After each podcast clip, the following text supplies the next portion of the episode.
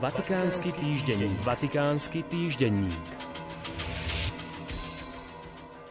Obavy týkajúce sa zdravia pápeža Františka, preloženie plánovanej júlovej apoštolskej cesty do Konga a Južného Sudánu, ako aj jeho plánovaná augustová cesta ku hrobu svätého Celestína IV., pápeža z 13. storočia, ktorý abdikoval a ktorú 4 roky pred svojou vlastnou abdikáciou vykonal aj Františkov predchodca Benedikt XVI, podnietili klebety, že by súčasný pontifik mohol už čoskoro odstúpiť.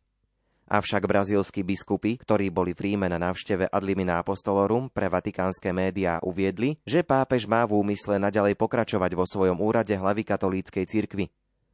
Pápež František ich počas návštevy Vatikánu ubezpečil, že napriek mnohým výzvam, ktorým čelí, mu rezignácia nepríde na um. Chcem žiť svoje poslanie, kým mi to Boh dovolí, a to je všetko, mal podľa vyjadrení brazílskych biskupov povedať pápež, keď sa ho pýtali na jeho zdravotný stav. O tom, že svätý Otec plánuje výhľadovo ďalšie obvyklé aktivity, svedčí aj fakt, že bol nedávno zverejnený podrobný program jeho apoštolskej cesty do Kanady, ktorú podnikne v dňoch od 24. do 30. júla. Jej hlavným cieľom budú stretnutia s príslušníkmi domorodých kmeňov Kanady. Moto apoštolskej cesty znie kráčať spoločne. František príde do Kanady podporiť proces uzdravovania rán pôvodných obyvateľov, ktoré im boli v minulosti spôsobené štátnou politikou násilnej asimilácie. Návštevu im prislúbil počas stretnutí s ich delegáciami na prelome marca a apríla tohto roku vo Vatikáne. Táto apoštolská cesta bude celkovo štvrtou pápežskou cestou do tejto krajiny – Svetý Ján Pavol II tam bol v rokoch 1984, 1987 a tretíkrát v roku 2002 pri príležitosti Svetových dní mládeže v Toronte. Z ďalšieho pápežovho nadchádzajúceho programu možno zdôrazniť jeho už spomenutú cestu k hrobu svätého Celestína IV. v nedeľu 28. augusta, čo bude spojené s pastoračnou návštevou talianského mesta Lakvila. Pri tejto príležitosti pontifik otvorí svetú bránu a započne tak tzv. celestínsky odpust.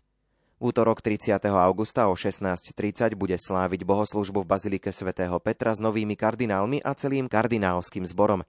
V nedeľu 4. septembra o 10.30 blahorečí počas bohoslužby pápeža Jána Pavla I. na námestí svätého Petra v Ríme. Budúceho blahoslaveného sa týka správa, ktorú zverejnila americká tlačová agentúra National Catholic Reporter.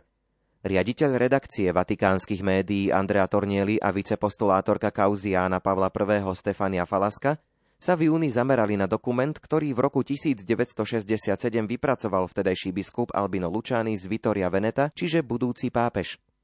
Dokument napísaný v mene biskupov talianského regiónu Triveneto bol odovzdaný svetému Pavlovi VI predtým, ako vydal svoju encykliku Humane Vitae, ktorou podporil odpor cirkvi voči umelej kontrole pôrodnosti.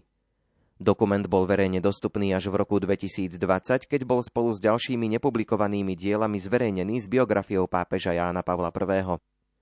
Tornieli, ktorý robí podcast do pápežovi pre Vatican News, nedávno napísal aj o veľmi vzácnej zvukovej nahrávke, na ktorej kardinál Lučány hovoril o cirkevnom učení o regulácii pôrodov počas konferencie v Moliano Veneto v roku 1968, teda krátko pred vydaním spomínanej encykliky.